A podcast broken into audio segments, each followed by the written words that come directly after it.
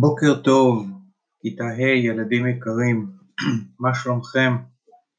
היום יום שני, ה-11 למאי, והנה אנחנו בעצם אתמול התחלנו שבוע חדש, עוד שבוע של חופשת קורונה, ואנחנו עדיין לא יודעים מתי החופשה הזאת תסתיים, למרות שככה אני מתחיל להרגיש בעצמות שלי ובגוף שלי שאולי מתחילים כבר לתכנן מישהו שם במשרד החינוך, מתחיל כבר לפחות לרצות שגם אתם, הילדים מכיתה ד' ומעלה, יחזרו לבית הספר, אבל עדיין, כמו שכבר לצערי אמרתי הרבה פעמים, אין חדשות עדיין, עוד לא יודעים מתי ואיך וכמה. אז. אז זה מה שיש לי להגיד בנושא הזה, ולפני שנמשיך אתם מוזמנים להצטרף אל הברכה שלנו.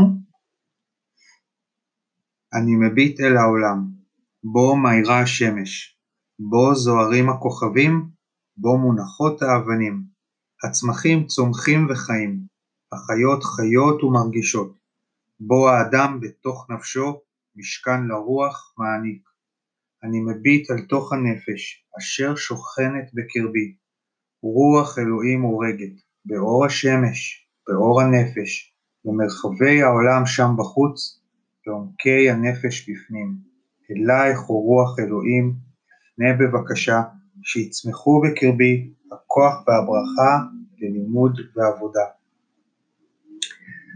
אז היום אנחנו ממשיכים עם תקופת גיאוגרפיה, אבל לפני זה עוד מילה לגבי הבית ספר. היום לימדתי אה, את שתי כיתות ב', למעשה את ארבע כיתות ב', כלומר כל כיתה ב' מחולקת לשתיים, אז לימדתי את שני החצאים של כל כיתה ב', כשאחת מהם הייתה בכיתה שלנו, וזה היה מאוד מוזר ללמד בכיתה שלנו קבוצה של עשרה ילדים שקטנים, ושהם לא אתם. אה, וזה היה לי מאוד מוזר, אבל שמחתי להיות בבית ספר. וכמו שאמרתי קודם, אני עוד לא יודע מתי אתם תחזרו, אה, מתי אנחנו נחזור, אבל אני מקווה שזה יהיה בקרוב. אה, אם אתם זוכרים, בהקלטה הקודמת השמעתי לכם שיר, שקוראים לו לשיר זה כמו להיות ירדן. והשיר הזה, אני מזכיר, מתחיל ככה, לשיר זה כמו להיות ירדן, אתה מתחיל למעלה בצפון, צונן צעיר שוצף ומתחצף, אתה שומע ציפורים בסבך, וכל אחת מהן ציפור גן עדן, כי לשיר זה כמו להיות ירדן. ואני מזכיר לכם שירדן זה שם של נהר בישראל, כמו הירקון שזורם לא רחוק מאיתנו, יש את יש את נהר הירדן, ואחד הדברים שתכף נדבר עליהם זה מפות. בגיאוגרפיה דבר חשוב זה מפה, ונחל, איך יודעים שרואים נחל? חשבתם על זה? במפה. איך יודעים שבמפה אתה, אתה רואה נחל? לנחל או נהר יש סימן מוסכם. אתם בטח כבר יודעים שסימן מוסכם של נחל או נהר זה מין קו כחול, מתפתל כזה, אבל בצורה של הנחל, אבל בכל מקרה תמיד תמיד תמיד זה יהיה בצבע כחול. למה? כי מים הם בצבע כחול. אבל תכף נגיע לזה, ואני רוצה בכלל לדבר איתכם, לפני שנגיע למפות, עוד קצת על גיאוגרפיה, על התחום הזה שנקרא גיאוגרפיה. ומה עושה אדם שהוא גיאוגרף, כלומר שהוא למד גיאוגרפיה והוא עובד במקצוע הזה. אז אם תרצו במקרה או שלא במקרה, אני, מיכאל, המורה שלכם, אני גיאוגרף, כלומר אני למדתי את המקצוע הזה, עשיתי בו תואר שני באוניברסיטה, ולפני שהתחלתי להיות מורה שלכם, עבדתי בתחום הזה. אבל רק שתדעו, גיאוגרפים עושים המון דברים שלפעמים לא קשורים אחד לשני.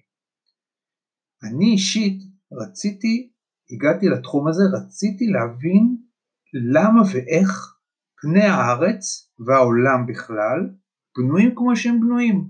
למה יש דברים מסוימים שנמצאים במקום מסוים ויש דברים מסוימים שלא נמצאים במקום כזה.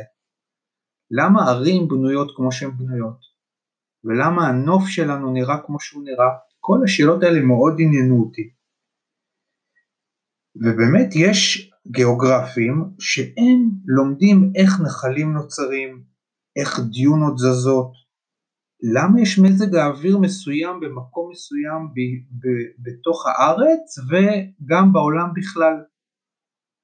והם לומדים גם למה יש היום בעיה של שינוי אקלים. יש גיאוגרפים אחרים שלומדים איך לתכנן ערים. הם לומדים לתכנן את הכבישים ואיפה יהיה שכונות מגורים ואיפה יהיה חנויות וכן הלאה וכן הלאה ועוד הרבה הרבה דברים עוד יותר מדויקים.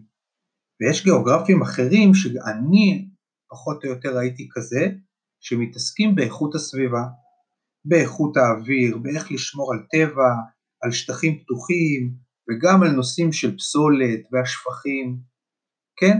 ואני התעסקתי בדברים כאלה של איכות הסביבה, שמאוד עניינו אותי איך אפשר לשמור על הסביבה, ואני עבדתי בתחום הזה ועזרתי לכל מיני חברות וארגונים איך לשמור על הסביבה שלהם. אז גיאוגרפים עושים כל מיני דברים, אבל כמו שאמרתי, אחד הדברים שגיאוגרפים אה, משתמשים בהם זה מפות. עכשיו אנחנו נלמד יותר על ארץ ישראל, ובאמת עוד קצת לפני שניגע במפות, אני רוצה שרק שנדע, אני רוצה לספר לכם, שארץ ישראל זה ארץ אחת, אבל זה ארץ עם הרבה שמות. ואתם מכירים את חלק מהשמות של ארץ ישראל. למשל, ארץ הקודש. למה? כי ישראל זה הארץ הקדושה, לא רק לנו היהודים, אלא גם לנוצרים וגם למוסלמים. אבל לנו זה הארץ המובטחת, שזה עוד שם, זה הארץ שאלוהים הבטיח לאברהם אבינו. וזאת ארץ זבת חלב ודבש, שמספרים למה קראו לה ארץ זבת חלב ודבש? זבת זה כאילו היא נוטפת חלב ודבש, כי היו רואים בתקופת ה, אה, שהתאנים הגיעו לשיא השיא שלהם, לפני שהם היו אה, מתאימים לאכילה, הם נוטפים מעין חלב תאנים כאלה, זה משהו שנוטף מתאנים מאוד בשלות, ומצד שני העיזים שאוכלות עשב טוב הטינים שלהם נוטפות חלב, והיו כאלה הרבה בארץ ישראל, ולכן קראו לארץ הזאת ארץ זבת חלב ודבש.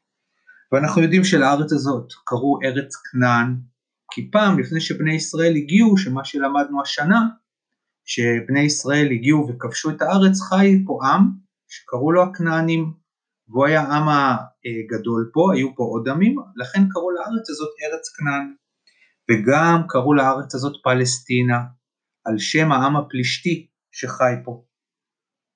והיום לאנשים מהמגזר הערבי ולחלק מהשכנים שלנו קוראים ערבים פלסטינים.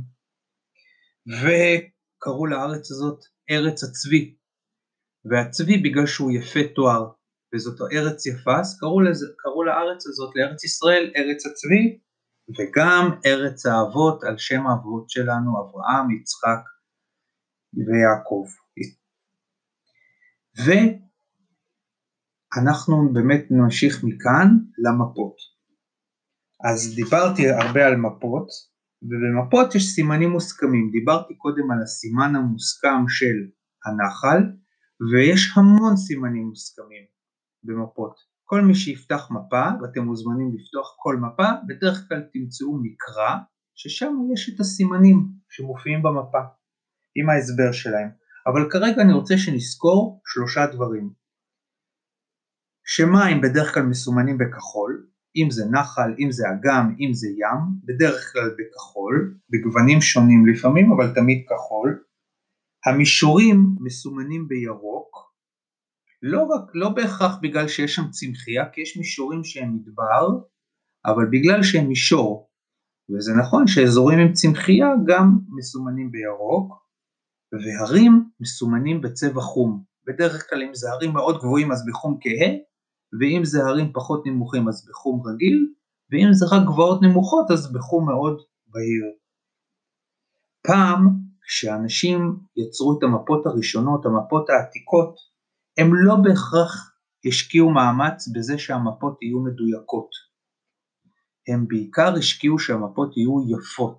למשל, אחת המפות הראשונות שעשו עבור כל יבשת אסיה, הם לא בדיוק הקפידו על הצורה כי הם לא כל כך ידעו מה הצורה של יבשת אסיה כמו שיודעים היום, ולכן הם ציירו את יבשת אסיה בצורה של הסוס פגסוס, הסוס המפורסם מהמיתולוגיה היוונית. ויכול להיות שהצורה של אסיה, אתם מוזמנים ללכת לפתוח מפה של אסיה, היא קצת דומה לסוס, אבל הם די הפעילו את הדמיון והפכו את האסיה לצורה של סוס, אבל מאוד היה חשוב להם שמפות יהיו יפות, לא בהכרח מדויקות. עכשיו, אחד המקומות שכולכם מכירים ששם יש, יש ריכוז של מפות, זה ספר שנקרא אטלס. גם אטלס זה על שם אותו גיבור מהמיתולוגיה היוונית, שבעצם נענש על זה שהוא נלחם באלים, וקראו לו אטלס, והעונש שלו היה להחזיק בעצם את כיפת השמיים לכל, לנצח. ולכן קראו לספר הזה שמכיל בעצם את כל העולם במפות על שמו, ומאז ועד היום ספר מפות נקרא אטלס. ואני בטוח שכולכם ראיתם ורואים מפות, אם זה מפה של מדינת ישראל, אם זה מפה של העיר שלנו, הוד השרון או כפר סבא, אם זה כשטיילתם עם ההורים ואחד ההורים פתח איזושהי מפה כדי לדעת לאן ללכת, ו... אם זה מפה בטלוויזיה שמראים את התחזית מזג האוויר ואומרים כמה, יהיה, כמה מעלות יהיו בצפון וכמה במרכז וכמה בנגב, כולנו רואים מפות. ומפות האלה שאני ציינתי עכשיו, ועוד רבות אחרות, אלה מפות מדויקות. ומפות של ארץ ישראל למשל, הראשונים שהכינו אותם היו יהודים שהגיעו לכאן לפני מאות שנים ורצו להסביר לכל החברים שלהם שלא הגיעו לארץ ישראל איך נראית ארץ ישראל.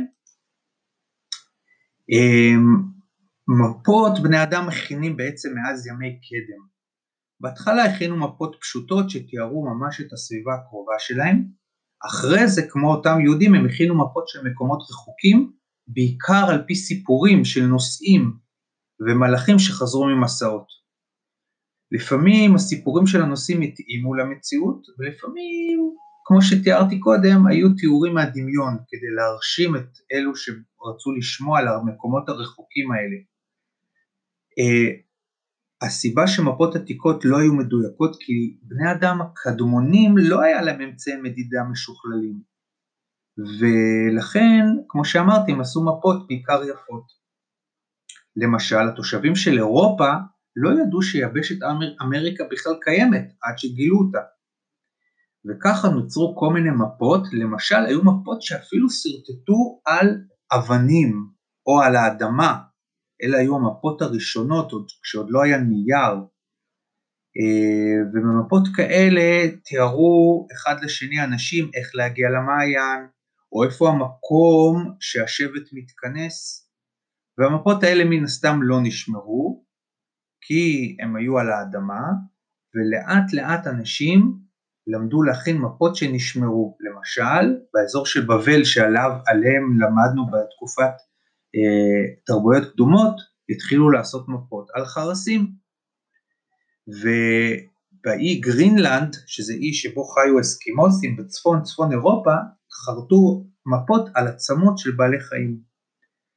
הראשונים שהכינו מפות ובעצם אה, היו בעלי המקצוע הראשונים בתחום הזה ולמקצוע הזה קוראים קרטוגרפיה, קרטו זה אה, מפה וגרף זה תיאור או רישום, אלה היו היוונים העתיקים, אלה שעכשיו למדנו עליהם, הם היו הראשונים שהכינו מפות וספרי מפות. אבל המפות בימינו הם עולם אחר לגמרי. הן מדויקות וכדי להכין אותן יש כמה שלבים. בהתחלה שולחים מטוס שמצלם את פני הקרקע מהאוויר, ולדבר שהוא מוציא קוראים תצלום אוויר. לפעמים עושים את זה עם תצלומים גם מלוויין, או ממטוס או מלוויין. בשלב השני יושבים אנשים שלמדו את התחום הזה, גם גיאוגרפים, והם לומדים לפענח את, את התצלומים שהמטוס או הלוויין מעבירים להם. כי הוא מצלם, כמו שדיברנו על זה בפעם הקודמת, ממעוף הציפור, והמפענחים של התצלומים צריכים להבין בדיוק מה הם רואים, כי אנחנו יודעים שממעוף הציפור רואים אולי את הכל מלמעלה, אבל לא רואים את בדיוק מה קורה מהצד של דברים, ולכן אם המטוס מצלם הר, הם צריכים בעזרת באמת כל מיני דברים שלא ניכנס אליהם, להבין מה גובה ההר, ואותו דבר לגבי בניינים, יש להם הרבה עבודה. בשלב אחרי, אחרי הפענוח הם מסמנים באמת את המפה ואחרי זה מעצבים אותה, כלומר שתהיה יפה גם להבנה למי שהוא לא מפענח של אה, תצלומי אוויר, כלומר לנו לרוב בני אדם, וככה נוצרים מפות מאוד מאוד מדויקות. עכשיו, למה אנחנו צריכים מפות? חשבתם לעצמכם? אז אחד הדברים הכי אה, נפוצים הם בשביל לאתר מקומות. אז אנחנו אומרים לנו, אנחנו רוצים להגיע למקום מסוים, לפעמים נפתח מפה וכדי לראות איפה זה, ובטח אתם אומרים לעצמכם, אה, היום יש Waze. Waze הוא גם מפה, רק שהיא מפה מאוד מתוחכמת, שאתה מקיש לשם שם של מקום, והוא ישר אומר לך איפה הוא, וגם מסמן לך את הדרך הכי מהירה אליו, אבל Waze לא יכול להביא אותך למקומות שנמצאים לפעמים בטבע, מכל מיני סיבות שאני לא אכנס אליהן, ולכן בשביל זה יש מפות, אם רוצים להגיע להר מסוים או למעיין מסוים, לפעמים אתה חייב לפתוח מפה מנייר כדי להבין איפה היא. מפות משמשות גם כדי למדוד מרחקים. אם אתה הולך ברגל, כמו שלמשל אנחנו ברגל בטיול השנתי, לפעמים על ידי הסתכלות במפה, הדרך היחידה להבין כמה אתה צריך ללכת ברגל, ואותו דבר גם לגבי נסיעות. למרות שה-Waze באמת פותר אותנו מהבעיה הזאת, אבל שוב, Waze זה גם מפה, רק מפה מאוד מתוחכמת. אה, מפות משמשות אותנו לתכנן טיול, למשל אם אנחנו נוסעים לחו"ל או למקום בארץ ואנחנו רוצים לתח... לעבור בכמה מקומות, אז אם נפתח מפה אנחנו נבין איזה מקומות כדאי אה, להגיע ראשון, ראשונים ואיזה שניים לפי המיקום שלהם. ובמפות אנחנו יכולים להגיע לאזור שאנחנו לא מכירים ולדעת איזה פעילות שאנחנו רוצים לעשות מתאימה לאיזה מקום. למשל, אם אנחנו רוצים לעשות פיקניק נחפש פארק, תזכרו, אם אנחנו לא מכירים את האזור הזה, אם אנחנו מכירים אנחנו לא נצטרך מפה. אבל אם למשל אנחנו אנשים שרוצים לבנות נגיד קניון גדול, אז אנשים שמחפשים מקום לקניון, הם מחפשים מקום למשל שיהיה ליד צומת דרכים חשובות, ולכן הם צריכים מפה בשביל זה. וגם אם אנחנו הולכים למשל לגן חיות, אנחנו הרבה פעמים נרצה לראות את המפה של גן החיות כדי למשל לדעת איפה זה כלוב האריות, כי שמה אנחנו רוצים להתחיל. ובשביל זה יש מפה. וכמובן, כמובן, אם אנחנו משחקים משחק כמו חפש את המטמון ומכינים מפה לקבוצה השנייה או לכל קבוצה, זה גם מפה. כלומר זה מסמן לנו לאן ללכת וגם חיילים בצבא משתמשים המון במפות כי הם לומדים לנווט. לנווט זאת בעצם הדרך שבה אנשים יודעים, א', יודעים לקרוא מפה וגם ללכת לפי המפה ממקום מסוים ולהגיע למקום אחר, אפילו להגיע עד לעץ מסוים ולסמן אותו כמקום שהגע, שהחיילים הגיעו אליו. אז יש המון שימושים למפה ואני ציינתי רק את העיקרים שביניהם ואני מקווה שהיום מההקלטה הזאת למדתם קצת על השמות של ארץ ישראל, על מה זה מפה, איזה סימנים מוסכמים יש בה, שבכלל יש בה סימנים מוסכמים, אנחנו נדבר על עוד סימנים מוסכמים בשיעורים שיבואו, ושהיו פעם מפות עתיקות, שהיו בעיקר יפות אבל לא ממש מדויקות, ושהיום יש מפות מאוד מדויקות שמשמשות אותנו למגוון רחב של שימושים ומטרות. אז עד כאן להיום, זה השיעור שלנו, על, שהיה בעיקר על מפות, ואנחנו ניפגש כולנו מחר, יום שלישי, בשעה תשע, אה, לשיעור זום כיתתי, שאליו אתם צריכים להביא את המחברת תקופה שלכם והקלמרים. אז להתראות בינתיים וניפגש מחר.